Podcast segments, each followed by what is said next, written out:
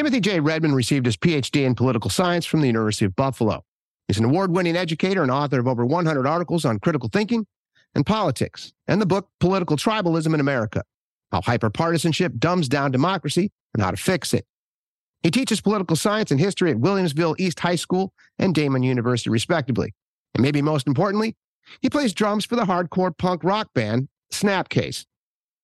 During our chat, we talked about the origins of tribalism, from our early religious wars to William Golding's book, Lord of the Flies, and how this very human characteristics of tribal behavior has caused modern day Democrats and Republicans to have an unfavorable opinion of the opposing party almost 90% of the time.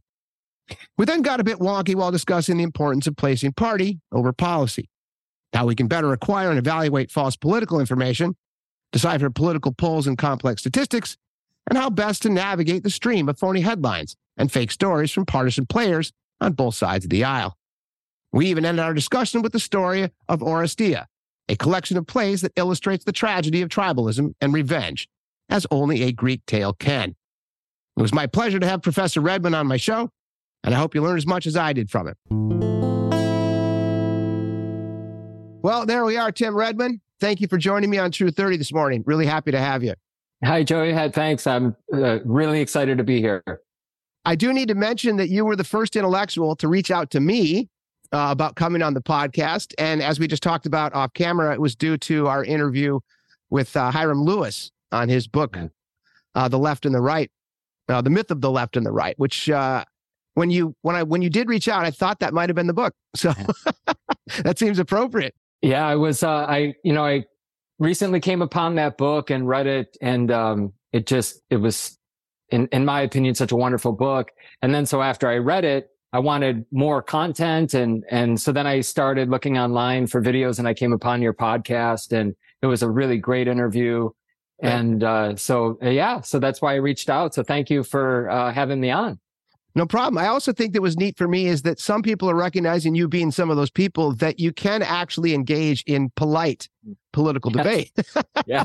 and, and so hopefully that's helpful. And part of what you talk about, and for those on YouTube, this is the book from Ted Redmond, Tim Redmond. It's called Political Tribalism in America How Hyperpartisanship Dumbs Down Democracy and How to Fix It.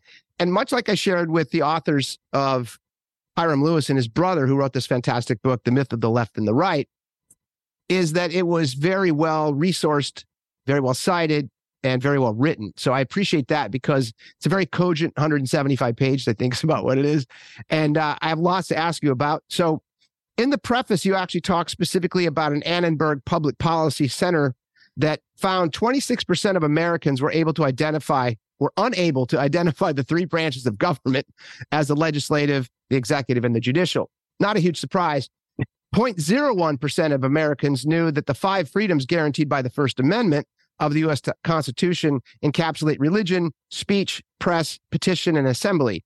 But the piece that got me actually laughing out loud was even more troubling is the fact that some 20% of those surveyed agreed that the First Amendment guaranteed the right to own a pet and to drive a car. So, yeah, I was like, okay, yeah, here we go. Very, very heady debates at, at that constitutional convention. And, uh, wow, the, the Bill of Rights was written afterwards, but yeah. Oh, man. And I think that the, the neat thing you dove quickly into, and we can start here probably, is the folk theory versus the tribal theory. And I think this was really cool because it framed the discussion very well. So let me help you here. The, the folk theory is that citizens should objectively acquire, perceive, and evaluate information, use that information to inform their political opinions, and allow these considered views to influence their decisions upon which political party to support. The tribal theory is a mirror image of the ideal, in which the first and foremost identify with the political party and then proceed to uncritically adopt the party's opinions while subjectively processing information in a manner that is favorable to their party's views and allegiances. And I think that is where we are today, no? we are yeah, tribal. yeah, I, I, I, think so. And, um, you know, it was, it's interesting related to your first point. Uh, there's been a lot of books written about the lack of knowledge that Americans have, a lot of Americans have about American politics. Mm-hmm. This is a, a, different book. This isn't, um, as I say in the preface, it's not about what we know about politics. It's how we think about politics. And, and I think that's even a more pertinent and important question to explore because it's, you know, some of those questions I, I am troubled by the fact that, you know, 20% think the First Amendment deals with owning a car, having a pet. But like a lot of those things are, you know, they could be gotcha questions on in a lot of those books or they're, you know, do you know who was the Secretary of State at this time or the, you know, right. whatever, undersecretary of this at that time? And, you know, I mean, Americans, a lot of Americans won't have that information at the ready, but whenever we do think about politics and we, and we all should think about politics or we often think about politics, our thinking can be derailed uh, by what I'm calling this uh, tribal theory of democracy. And that I think is the larger issue because if you don't know a particular fact, an obscure fact, you can always look it up. But how our thinking about politics, that, that is a lot harder to understand, to even acknowledge, um, and then overcome. Yeah. And so that's what I was really trying to do with the book is to raise awareness. There's so much great research out there done by so many incredible political scientists and psychologists. And I really wanted to try to bring that research uh, together because there really hadn't been a book that sort of compiled all of this information in one place. And then I, I sort of wanted to lay out that research as generally as the thinking process goes. And so as, as you laid out, we have our party attachments. And you know we we could talk about where those come from if you'd like but we that's sort of where we start. And we start with our party attachments.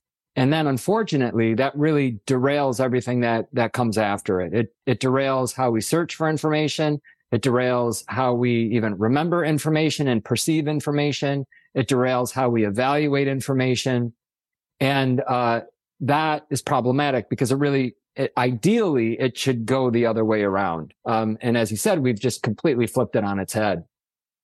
Yeah, and you do a really good job in the opening chapter, which is called The Nature of Political Tribalism. You want to talk a little bit about the study that you talked, it was Muzaffar Sherif, who in the summer of 1954 conducted a study with, well, why don't you go ahead and talk about these young men and, and what happened with their camp in Oklahoma City, because it was a fascinating story.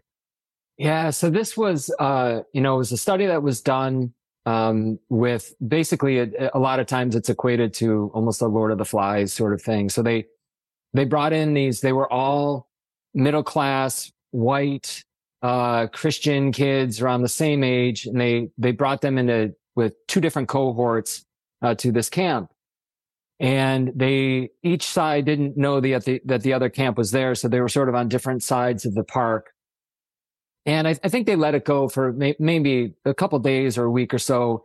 And these different groups, they sort of, they developed their own mores, their own norms, their own way of speaking. Uh, they, they came up with names for their groups. The one was the Rattlers, the other was the Eagles, and they, uh, and they even developed flags for their groups and, and so on. And then the researchers let each of the groups realize that there was another group there and immediately they were sort of very territorial and talking, talked about like sort of running this other group off of, off of the campgrounds and so on. And then, you know, the researchers were trying to poke and prod these kids to, to have some conflict. So they brought the two camps together and then they had all kinds of competitive games, tug of wars and, you know, d- baseball games and things like that. And sure enough, they, they started to turn against each other um, and it progressively got worse until fistfights started breaking out. And the whole notion of that is, and then this, this led to some other research, uh, where basically it was looking into, okay, what, what divides us and what, you know, what do you actually need to sort of turn one group of people against another group of people? And what this research shows is not that much. Th- this one you know, was you actually had them trying to sort of antagonize these two different groups. But uh, Henry Tajfel, who did some later research on this, he would just do things like bring bring people into the lab and flip a coin, and you you know if you got a head, you were in this group. If you had a tail, you were in this group. and the people knew this. They, they knew that they were completely randomly assigned to one of these groups. They didn't know anyone else in their in group or know anyone in the out group. And then they have them play, you know, these sort of economic games. W- would you share money with someone in your in group? Would you share some money with someone in the out group? And they, and they found that instantly these people became competitive and they saw the world sort of in this us and them lens. And he sort of drew the conclusion that it really doesn't take anything uh, much at all to get us to to sort of have this tribal mentality where we we have our group and we tend to think positive things about our group. And then there's the out group and we tend to think negative things about that group. And and that can lead to a whole host of uh, horrible things as as we've seen throughout history and that as we're starting to see unfold in American politics but it's pretty easy to create these group tensions and then when you have something like politics, which can be pretty contentious and rightly so, and people have strong opinions about things and rightly so, uh, that, that it can get pretty toxic pretty quickly. Right. And that's kind of where we are today. And it's funny you mentioned the Lord of the Flies because it's the first thing I thought about when I read the yeah. passage. And I was like, oh, so I looked it up. And well, Lord of the Flies was published in 1954, the same year this book was published. Yeah.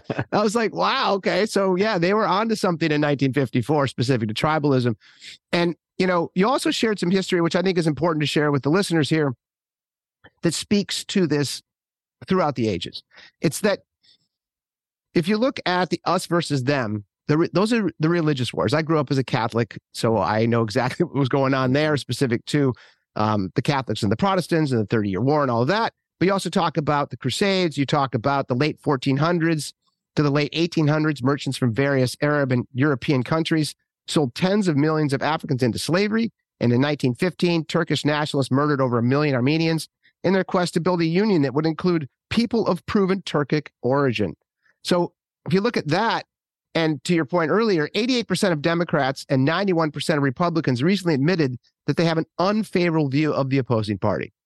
So we're there right? And 75% of Democrats believe that the GOP is closed minded.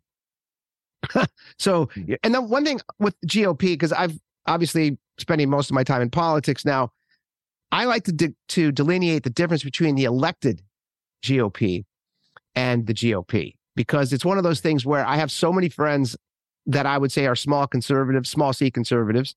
I have some friends, relatives, and buddies from high school that are full blown uh, supporters of Donald Trump and I still love them.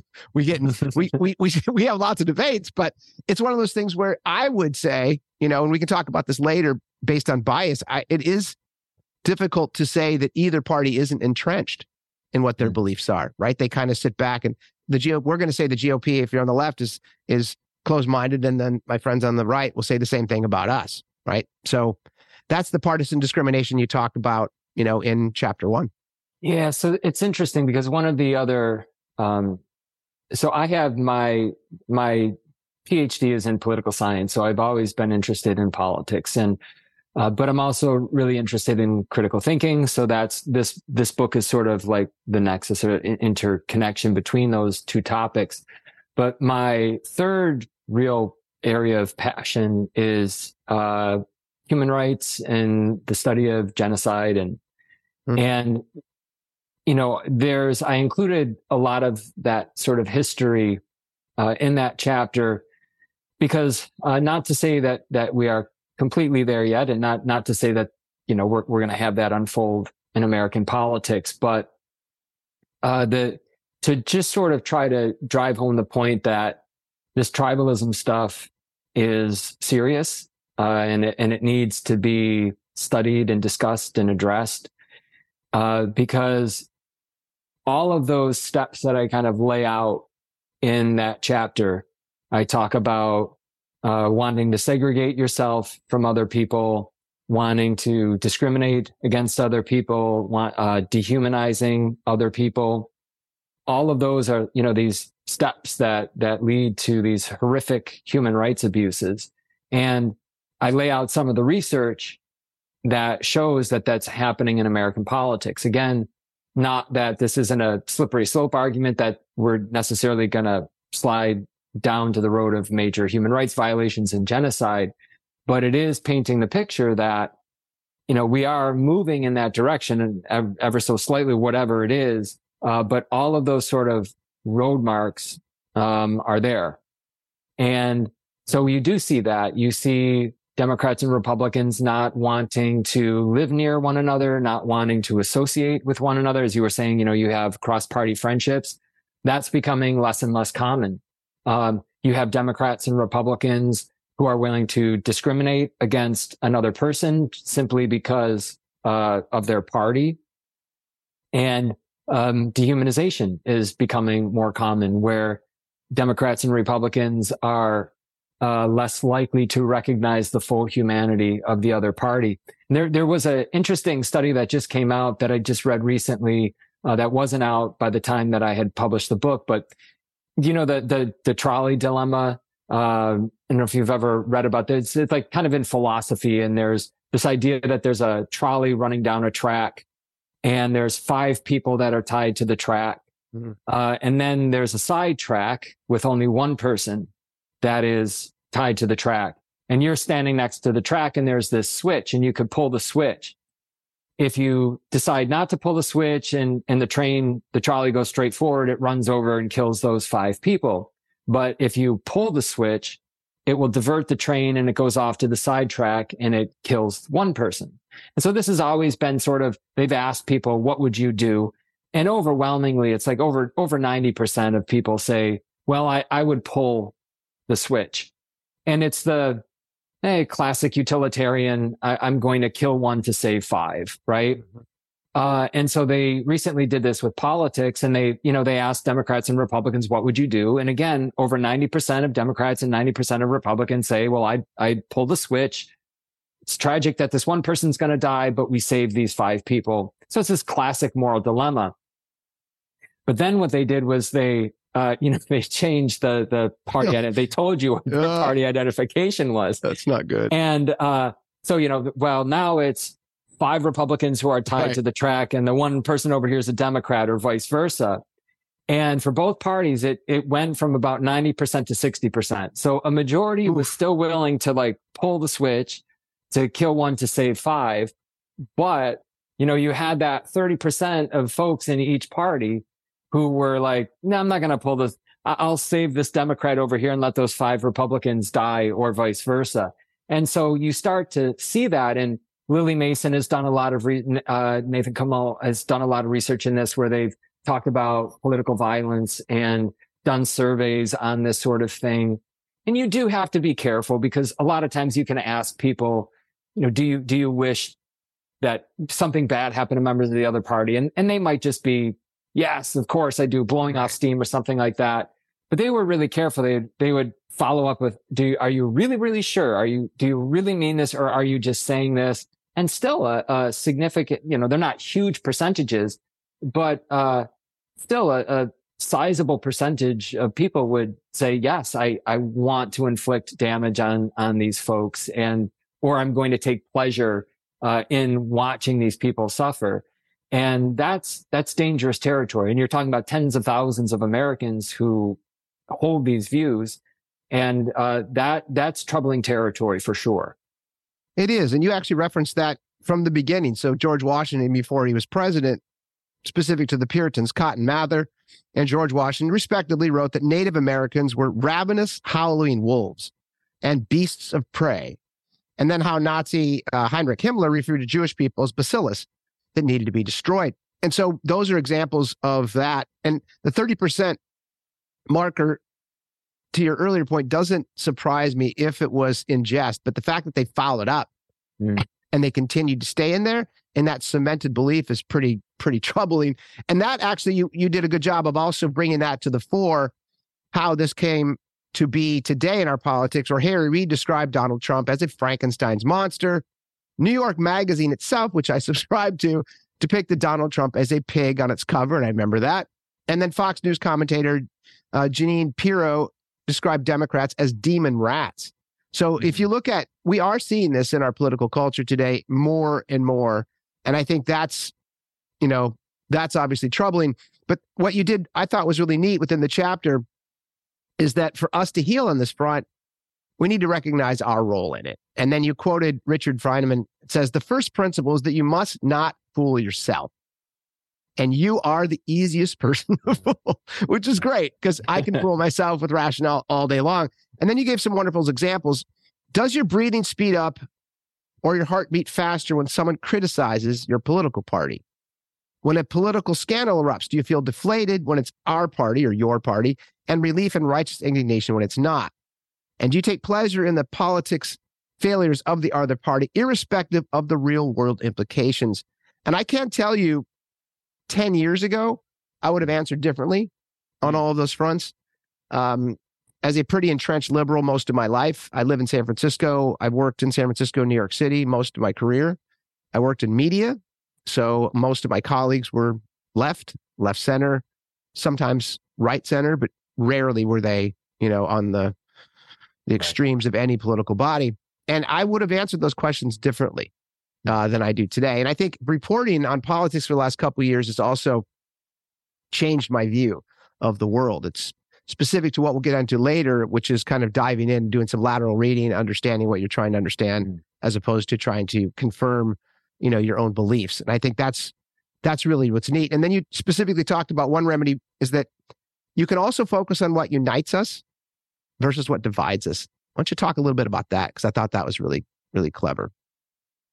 Right. And I, I hope we do because I'd love to hear more on why you think that that process because that that fascinates me so i'm always very interested in so I, I hope we can come back to that oh sure you can you can share a little bit about that but uh so this the another really fascinating thing about this divide um, that we have in the country now a lot of it political scientists uh, refer to it as false polarization uh, and we can get into it because there's, I think there's a lot of confusion about the polarization issue because there's different kinds of polarization and some of it is definitely happening and some of it, there's a debate about whether or not it's happening. I, I kind of fall on the side that it's not quite happening. So there's policy polarization is this idea that our issue positions are separating and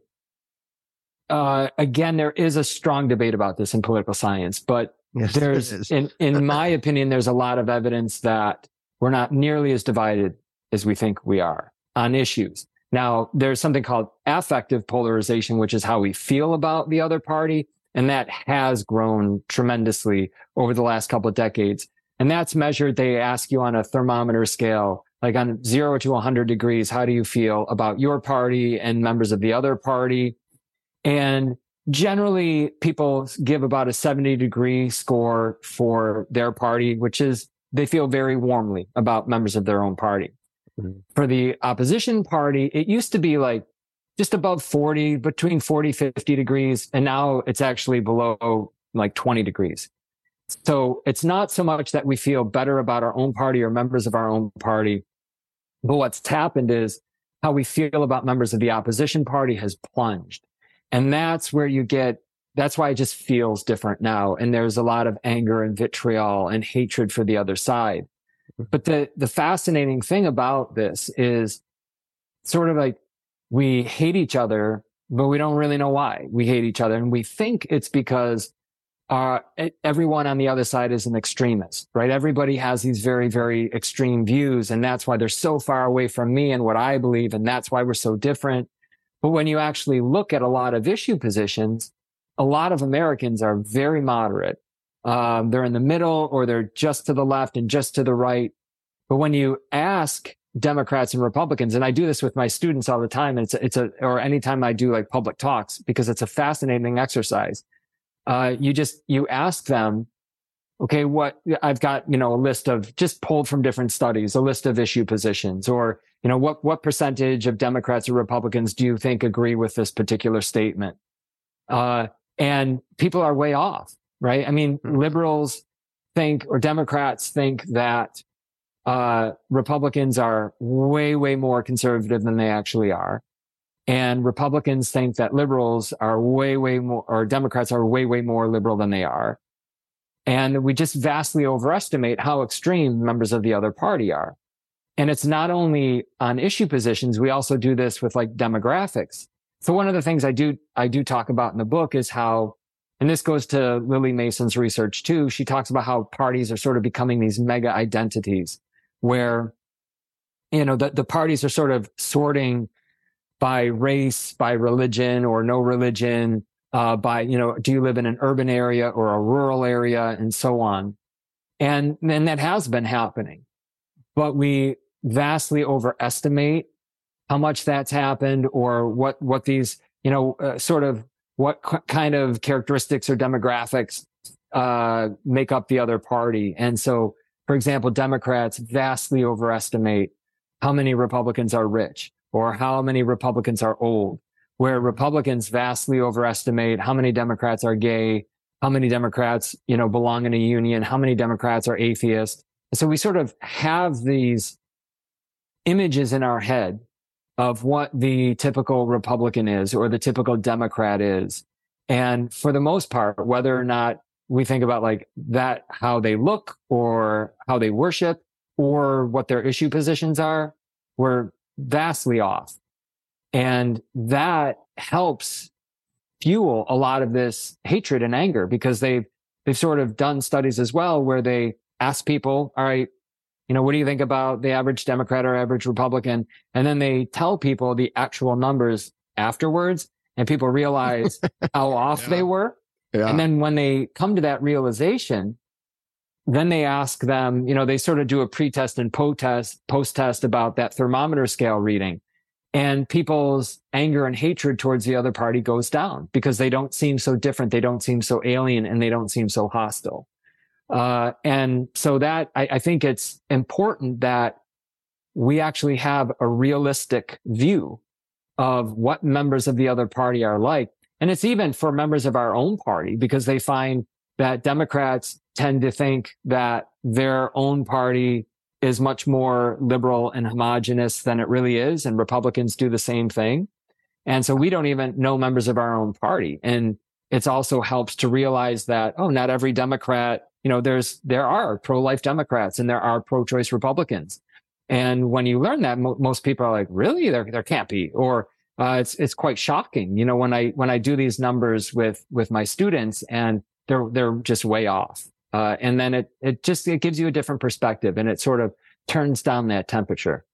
It does, and the optics you mentioned are really funny because even even your how you dress makes a difference. So I have about fifteen percent of my audience is in Britain, hmm. and I get a lot of wonderful comments from mostly females, which is my audience over there, about being polite. They like mm. the fact that I have polite debates, even when I disagree with the people I bring on. I don't attempt to gotcha them and I'm not trying to be mean spirited or dunk on them or whatever the you know descriptor is. Right. But the reason I mention that is that they say things like, You're my favorite conservative. I wish we had conservatives like you here in Britain. and I was like, oh, cool. And I, you know, I don't take any issue with that because the Labor Party and the Tory Party is much different than it is here as far as the polarization. Right. But I mention that because it is an optics thing. And then hmm. I think what was a neat story in your in your book was about Watertown, New York. Yeah. What did what are they doing as a town that we need to emulate? I mean, and number one, how big are they? Like how many people are in Watertown? Actually, why don't you just tell the audience what Watertown is and what it's about? Because that was a really cool piece.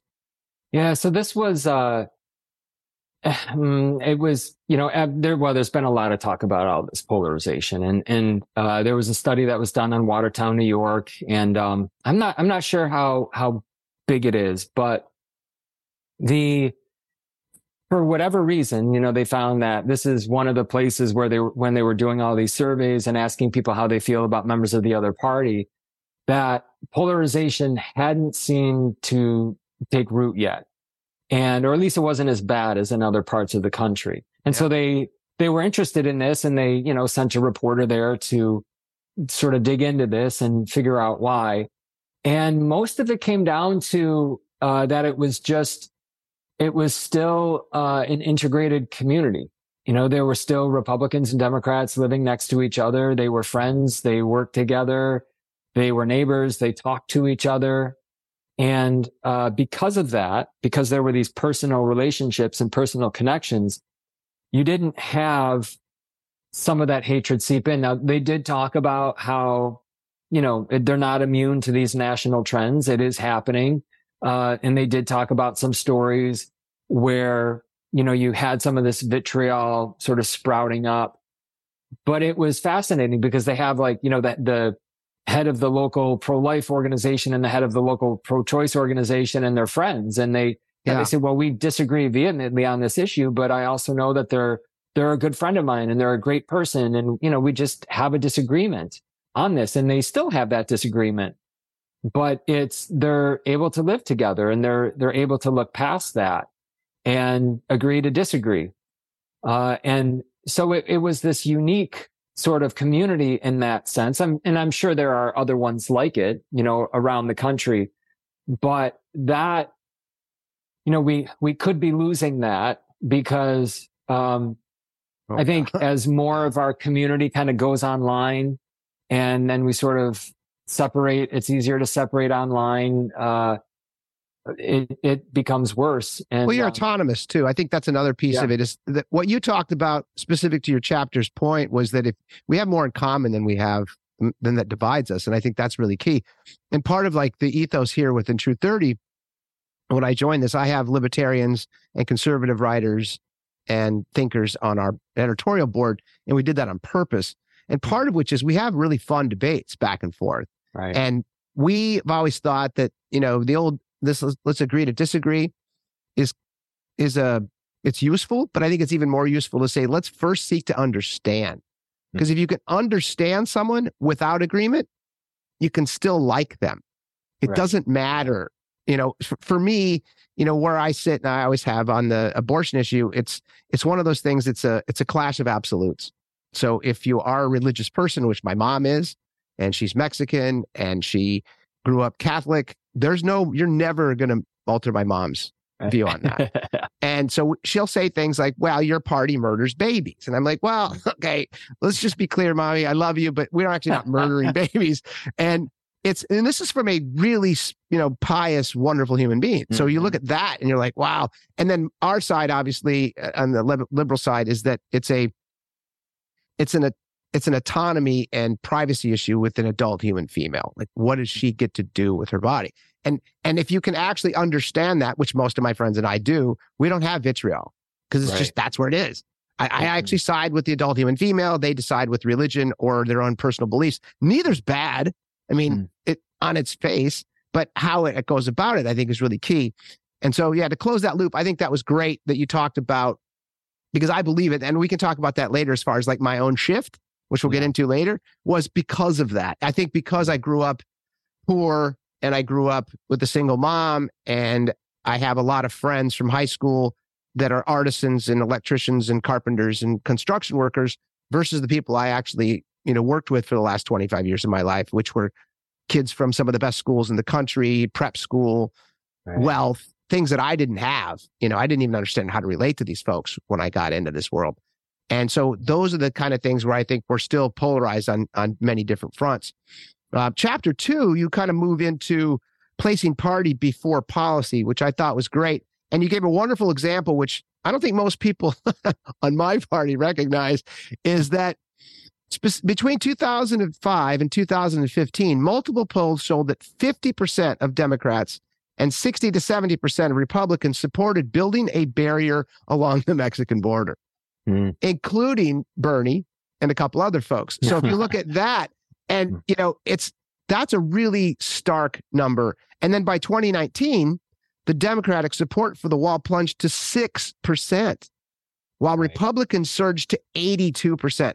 And that's a perfect example of policy not having anything to do with your vote, right? I mean, that yep. that's an example for me. And I, I'll, you know, admit this. Anything Donald Trump said, you know, even as someone who's center, I, I just, I doubt him instantly. Mm-hmm. So I don't like mm-hmm. what he says. And he's, I'm going to build this wall. I'm like, well, no, you're not. And you're a knucklehead, and it's not going to work. But Let's talk a little bit about that because that's a great example of what we're doing specific to our body politic is that yeah. we are choosing party over policy.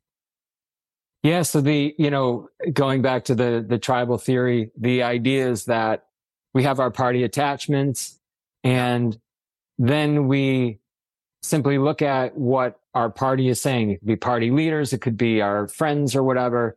And we simply say, okay, what do we believe about this? Essentially is what we do.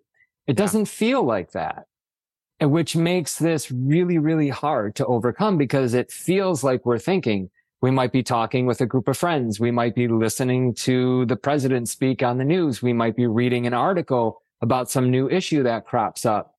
But uh, because of those attachments, you know, like you were saying, if Donald Trump is for it, then I'm against it. If I'm, you know, I'm reading, uh, and, or if I'm a Republican and Donald Trump is for it, then I'm for it.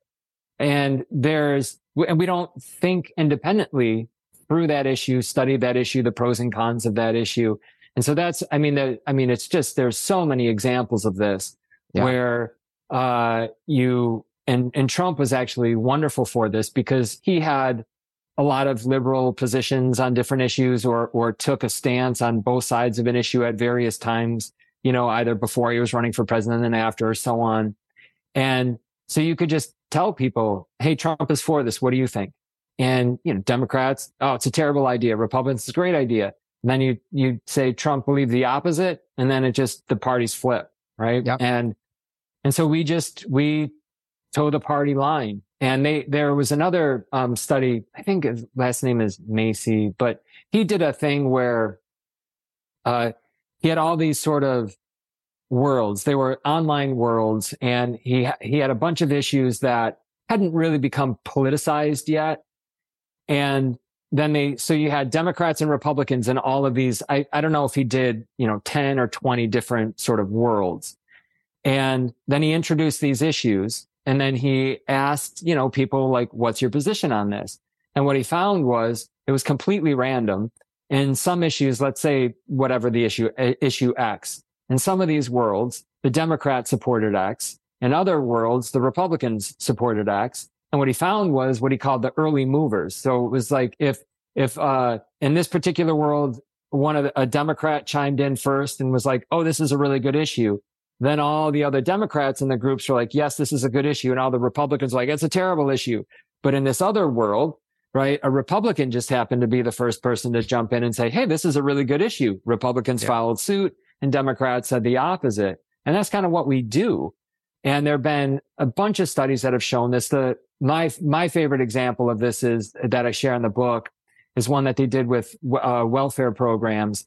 And I mean, you couldn't the the one welfare program is like super super generous. I, I lay out all the the provisions, but it was like free two year college and this much money a month and free food, whatever. And then there was this really really stringent welfare policy.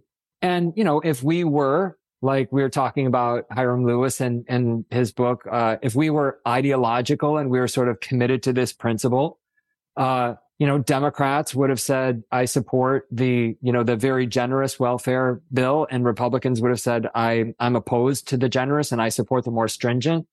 But what they found was that when you just, you said at the top before you give this list, you say, this is the Republican proposal. Mm-hmm. And it's the super, super generous welfare bill.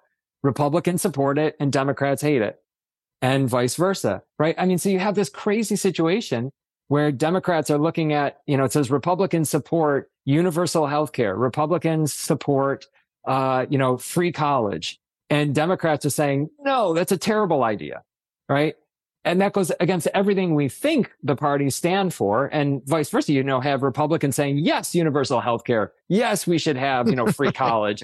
and it's yeah. just because people are looking at the party cue and they're like, oh, that's what my party stands for. Then that's what I believe and it's we, we don't even really pay attention to the to the policy itself uh, and you know that what i what i try to lay out in the book is why that's damaging to a democratic society because ideally we're supposed to sort of vote policy right and we're electing people into office we look at these policies and we say i think these would be good policies and i'm going to elect people who are going to you know pass and implement these policies but that's how it's supposed to work. But that's not what we're doing. We're just voting for a party. Um, even, even if we are personally opposed to the policies that those parties are ultimately going to be pursuing. And that's, that's not democracy. It's not representative government. Um, no. and, and I also say it's not, you know, self-government in, in the, in the idea that, you know, we think of self-government as sort of this concept of where we, the people, elect our leaders and they pass laws and so on. But self-government is also about governing ourselves, governing our passions, our tribal passions, um, overcoming these biases that that we have to just support the party no matter what. And and if we're not doing that, we're not a self-governed people. No, and you did a great job of, of sharing Garrett uh, Garrett Hardin's essay on the tragedy of the commons, and that you know, for those who don't know, that it's an old tale around cattle herders. And so, if you say to the cattle herder, "Hey, you know, on your own, you can do whatever you want," they're sensibly going to add cattle to a grazed pasture that they're sharing with other cattle herders.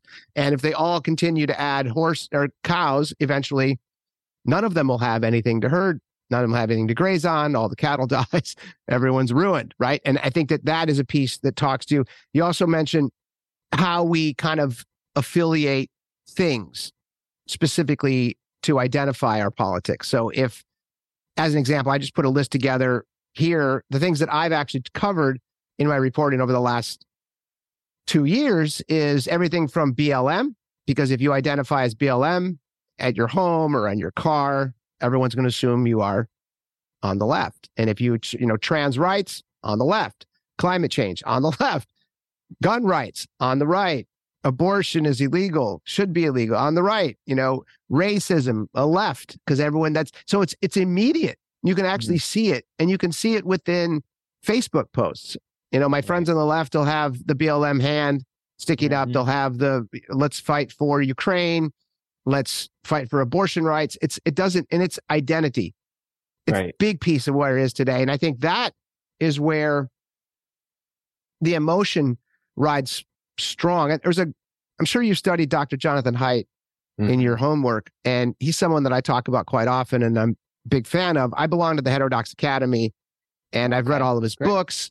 And he wrote a book in 2011 that talks to this, and it was called the the righteous mind why good people are divided by religion and politics. And he uses a, a, an analogy that the elephant itself is the emotion that we dictate uh, and that we deal with in our body politic and that the logic and reason is the rider which you know for me if donald trump says something my emotion veers left. And so the emotion has already done this. And then the rider is the post hoc argument about why I did it.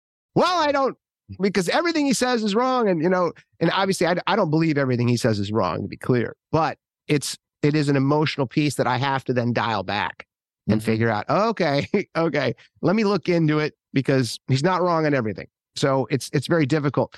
But then you actually talk about, and you talk, you mentioned this earlier, the necessary component to our healing as a culture, and this is what scares me the most, is that we need to critically think. And I don't see a lot of that happening. And not because people aren't capable of doing it, but because it's very difficult when you work 10, 12 hours a day and you have kids and you have a life that you're completely immersed in and a policy comes up. And for you to do your homework on that policy, you have to triangulate sources. You have to mm-hmm. read extensively on what it is, specifically to overcome your own bias. And you mentioned in these four areas, which I thought was really uh, well articulated is that citizens can refuse to think critically, which many of us do, and put policy before party, right? So you can just say, I'm not going to really look at it, but I looked at the policy. I think it's kind of cool. Um, citizens can think critically and then put policy before party. Citizens can refuse to think critically and put party before policy. And then citizens can think critically and put party before policy on that side. So the idea, obviously, is number two is the best. If we can actually think critically and then put policy before our party, that would be the best scenario, correct? With everything you laid out. Right. And yeah, so there's there's a lot of good points here and important points. Um the you know, as you said, this is this is not easy work. And no. uh and so I think you know the democrat the the democratic ideal the the folk theory of democracy that we we're, we've been talking about is an ideal, uh, and yeah. it's probably one that is not achievable. And but that's okay. The uh, one of the major points that I tried to make is, you know, we are we are super busy people, and we we can't all be these ideal democratic citizens who study every issue that comes up in, you know, excruciating detail. What I'm asking people to do is um, to try to do a little bit of that if you can, of course. Yeah. But if you can't, then let's stop pretending that we have. Right. right. And um, right. because I think we need a lot more humility in our politics. What, what we have now is people who aren't studying the issues, but who are taking very strong uh, positions on those issues and arguing very passionately about those issues. And in reality, we know very little about those issues. Uh, and again, it sort of, it, it, feels like we're thinking because we might be listening to news or we might be, you know, scrolling through Twitter or whatever. And it feels like we're thinking, but, but we're really not. I mean, we're just picking up sort of what our party is telling us or these talking points. And, uh, there's the, a, a great study, um, by Fernbach and Sloman who they, uh, I share this little graphic of a bike and they didn't do this. This, that was Rebecca Lawson, I think, but she, she had people in this one of these initial studies that looked at this. She gave people an outline of a bicycle and, and asked people, you know, how, how confident do you feel about a bicycle? And, and, you know, a lot of people say, oh, I feel very confident about a bike and how it works. And, and then she said, okay, if you fill in the rest of this picture, right? Draw the rest of the bike. And people had a they had to fill in the rest of the frame, the, the gears and the pedals. And, and people had a really hard time doing this. And it was kind of comical when you look at some of the pictures. You know, they have the chain going to both and they're completely unoperational if you had this, but you wouldn't yeah. be able to turn. And, yeah. and after she did this, you know, people were like, Oh, I, oh my goodness, I guess I really don't know how a bike works. And Fernbach and Sloman did did this with politics. And so they asked people, you know, what is your opinion on they had a host of issues, the Iran nuclear deal, flat tax, things like that. Cap and trade. Yeah cap and trade. And then they, uh, people had very strong opinions. And then so they said, don't tell me your reasons for this because we can all come up with reasons. It's like you were saying, you know, post hoc, right? Coming right. up with these reasons, these talking points. They said, don't, don't tell me why you're for or against the flat tax. Just tell me how the flat tax works. Right. And people struggle with it. They, they really couldn't do that. And their point was, okay, how, how do you have such a strong opinion on something that you don't know very much about? And hopefully for most of us, when we realize that, we might be a little bit humbled and we might recognize that we don't have all the information. We don't have the knowledge. So mm-hmm. I am just parroting the party line. How can I have such a strong opinion on this issue if I haven't really studied it? And uh, that, I mean, if, if we can get a little bit more humility in our politics, I think it would go a long way to, again, lowering the temperature because it's, it's okay. I, I feel as though everybody feels like they have to have an opinion and it's got to be a strong opinion. Um, and like you said, you know, a lot of this virtue signaling, you know, we, have got to go online and we've, we've got to express our, our, our opinion on this issue. Mm-hmm. It's okay to sort of say, well, these issues are complicated. I really haven't had time to look into this. And I know that that goes against a lot of like, we're supposed to be active citizens and involved citizens and know all this stuff. But it's okay to, to just say, you know, I haven't really looked into it and I don't, I guess, have a really strong opinion on it. And if you get yeah, no. in a conversation, oh, I'm sorry, go ahead. No, that's great. I was saying, yeah, that's exactly it. Yeah. Yeah. And if you don't, uh, you know, uh, if you're getting in a conversation with someone and someone asks your opinion, it's okay. It's completely okay to say, I'm not really sure about that. Like, what do you think? And sort of, right. I want to understand where you're coming from. Like you were talking about have, trying to just gain understanding of where people are coming from. And we just, we don't do that. And I think it's important that we actually start doing that. And I would encourage people, of course, to go out and research these issues, all the pros and cons and all that sort of thing. But in lieu of that, I think our democracy would, would really benefit from people just having some more humility. I agree. And I think that's where we can get into what I mentioned earlier is that if you look at number one, I actually did well on the bicycle test, which I thought was cool. and it, it's because I, I, I, mountain bike. So, okay. You know, I know where, when the chain comes off, I know where it goes. but yeah, it was a really cool test.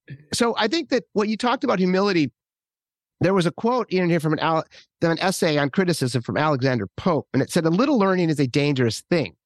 Drink deep or taste not the Pierian spring. Their shallow draughts intoxicate the brain, and drinking largely sobers us again. And I mention that because it talks specifically to humility, which you just mentioned. And I think that's where I have fundamentally changed over the years. So, as an example, I had a couple years ago a buddy of mine, a black academic and DEI consultant. His name is Dax Devlon Ross, and he's a brilliant, just a brilliant man and a big heart and a, just a wonderful human being. He wrote a book called Letters to My White Male Friends. Hmm. And it was all about white privilege and kind of where we come from as a culture. And it was, and it wasn't a, you know, combative piece. It wasn't, you know, like Ibram Kendi's anti-racism approach, which is very polarized. It was much more, I think, balanced. So I had him on the show and we talked at length about his book and what it really meant to be anti-racist in a, in a, I think, productive sense and what he really wanted people like me to know, which is his white male friends. Here's what I went through. Here's the discrimination I suffered. Here's the discrimination I suffer currently. And it was a really neat conversation. And in prep of that, over the last three, four, five years of my life, as I shared with him, I became a stay at home dad about five years ago. My wife is an executive. And after COVID, it was one of those things where I just decided it was better served to do what I was doing in my media uh, to stay home. And I had a lot of time to read. So I Mm. read everything I get my hands on. James Baldwin, that's you know everything you could figure out. Um, and it was brilliant, wonderful prose, and it taught me a ton. Then I started to read books on the from the intellectual class here currently. People like um, Thomas and Chatter Williams, uh, Glenn Loury, John McWhorter, Coleman Hughes. You know, just these black intellectuals that are talking about specifically what's happening today with racism and anti-racism, what all these things mean. And the reason that I I wanted to let you know this is that I studying critical race theory as an example. I probably reported on that. I interviewed numerous people on camera and 50 or 60 people off about these topics. Teachers in, in school systems talking about intersectionality, uh, academics about what critical race theory meant, you know, where Derrick Bell and Richard Delgado and Kimberlé Crenshaw and people of that ilk came from, where their the theory itself I thought was so powerful and educational and wonderful, but the strategy and how we're actually trying to apply it seemed really fraught with partisanship and identity politics, and it and it became really ugly. And it was one of those things where when I even had these discussions on camera, I would get called a racist because I was pushing against. I wasn't pushing against critical race theory. I was saying, yeah, I think it's great, as I just mentioned. Mm. But if I didn't say the right thing, I had progressive members of my, you know, my subscribers like unplug. Mm. And they're like, oh, how I thought you were different. And, you know, how dare you push back on this narrative? And I was like, I wasn't pushing back on the narrative that America had origins of racism and oppression. I was pushing back on, you know, that we need to accept everything that these people are saying at face value without doing my homework. And the reason that I mentioned that homework piece, which talks to the essay of Alexander Pope, is the more homework you do, the more humble you become. Right. And that's really where it came for me is everything I've researched, whether it's critical race theory, abolish the police, trans ideology, abortion, gun control. It doesn't matter what the subject is. If it's complex, it's complex. Right. it's like you need to peel it apart and you need to look back at and you mentioned something later on in your book called lateral reading, which I thought was a great descriptor that I've never read before. And I'm going to use it. Um, I'll even attribute it to you. But it was one of those things where I was like, it's great because everything I do now, I have to go to both Hmm. sides of any equation to read. I want to read a black intellectual who's pushing against DEI. I want to read a uh, a black intellectual on the left who was for DEI in every facet. And once you see those two things, you're like, oh, okay, this person's got a really good point. Oh, and this Hmm. person's got a good point. And then if you Right. watch online debates of actual intellectuals, people are Mhm. not trying to dunk on one another. Right. You learn immediately that, oh shit, that, Yeah. that was a good point. I didn't even think about Mhm. that. Oh, Jesus, I'm wrong. Like I've been wrong so many times. They're like, oh man, I was dead wrong on this subject. Right. And and Mhm. that's difficult for people to admit to because I can tell you that I've lost I haven't lost friendships, but I've lost subscribers and I've Mm. interrupted friendships where I had to actually Right. call them back, get on a Zoom sometimes and talk them through because they thought, I thought you were different and I didn't Mm. know you were racist. I don't know if we can be friends anymore. And I was like, oh, come on. You really call me a Mm, racist mm, mm. because I disagree with this? But that's where that, that ideological, I think the elephant that we talked about with Jonathan Haidt, the elephant is in the room, right? It's powerful and it's part of most of these discussions specific to identity politics because there are Sam Harris interviewed um, uh, a PhD in neuroscience who actually changed his spots based on analyses over a period of years. Hmm. And he was no longer liberal or he was no longer conservative. That's what it was. Well, I can't even remember. Okay. Yeah. But he switched. And after he switched, he lost his marriage, he lost his circle of friends, he was asked to leave his job. And it was one of those things where that's a real reality hmm in our public today. Like if you don't agree with certain things, you can lose your job and you can lose friends. And that's painful, right? To lose all of your the mores that we've talked about. It's just that you're you're not you're not settled in anything anymore. Everything is loose and you've lost Right. your way. And that's that's Right. terrifying for a lot of people. I mean, tribalism isn't powerful because it's, you know, it's supposed to be. It's part of our evolution. You know, no one wants to be kicked out of the tribe. You know, I mean, ask a Yeah. bull elephant how Right. that works, right? Yeah. I, uh, sorry, So- go ahead. no, I just so that you you mentioned you want to get back to that. That's kind of where Yeah. I shifted. That's what happened to me. Yeah, it's well, it's, it's fascinating. Um, I there's I talk about these sort of dual responsibilities of citizenship, and in part, which is what we've been focusing on up to this point, is sort of the, the cognitive responsibilities of citizenship, which is you really should listen to arguments on both sides. You really should try to objectively evaluate that evidence and uh, go through a bunch of different examples of how to do that and how how oftentimes we don't do that.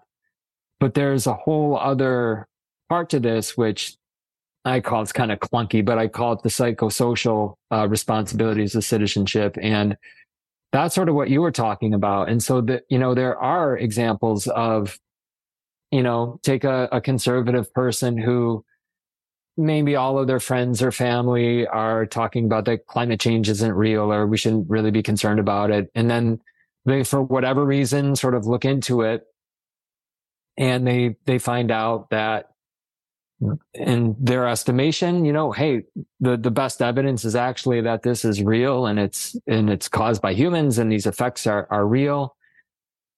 They've done the cognitive work there, but it's a whole other thing. And, and I, and I think it's more difficult to do the the psychosocial thing Yeah. and that that is sort of address the cognitive dissonance in yourself that that's going to arise from that when you start exploring these issues and you know it, it can be a slow process it could it's sort of a painful process because at first you're going to kind of be in denial and uh but you know if you sort of just have that nagging little thing in the back of your head and you sort of keep digging into it and digging into it and eventually you know, you sort of switch. Uh, but then do you tell your friends? Do you tell your family? Because it, it can, you can be isolated. You know, you, there's only one thing in, you know, in a tribal sort of mentality that's worse than the out group and that that's a traitor, uh, Right. in, in, within the in group. And, uh, and unfortunately, there's a lot of stories ab- about that, about broken friendships and broken relationships. And, and it can be hard. Uh, and I think we just need, you know, a, a little bit more understanding. And it's hard when things are so toxic because everything, everything feels so serious and existential, um, that we can't feel as though we can even have these conversations or even give a little bit because we we fear as though it's that sort of giving into the other side or um and it makes it really hard. And that's why i think you were talking about conversations when you listen to a really nice debate between people on different sides but they're having a, you know they're doing so in good faith it's it's really liberating and exciting in a way where you can say oh, that, that is a really good point oh well that's a really good point and then you sort of end up in the debate and you're like i don't know what to think about this issue anymore uh and but that's not that doesn't make everybody comfortable. And a lot of there, there is that, you know, we call it cognitive dissonance for a reason. We don't like that feeling.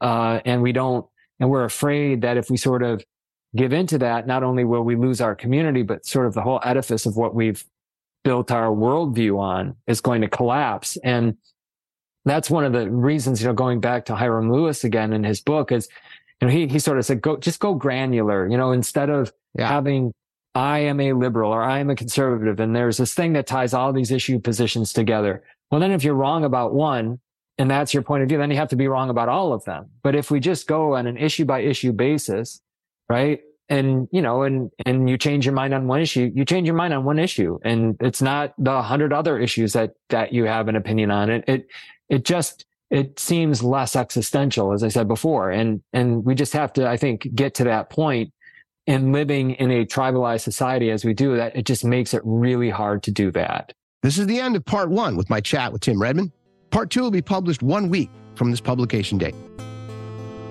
Thanks for tuning in, everyone. If you dig what we're doing over here, please subscribe. And while you're at it, please download an episode or two and leave a review.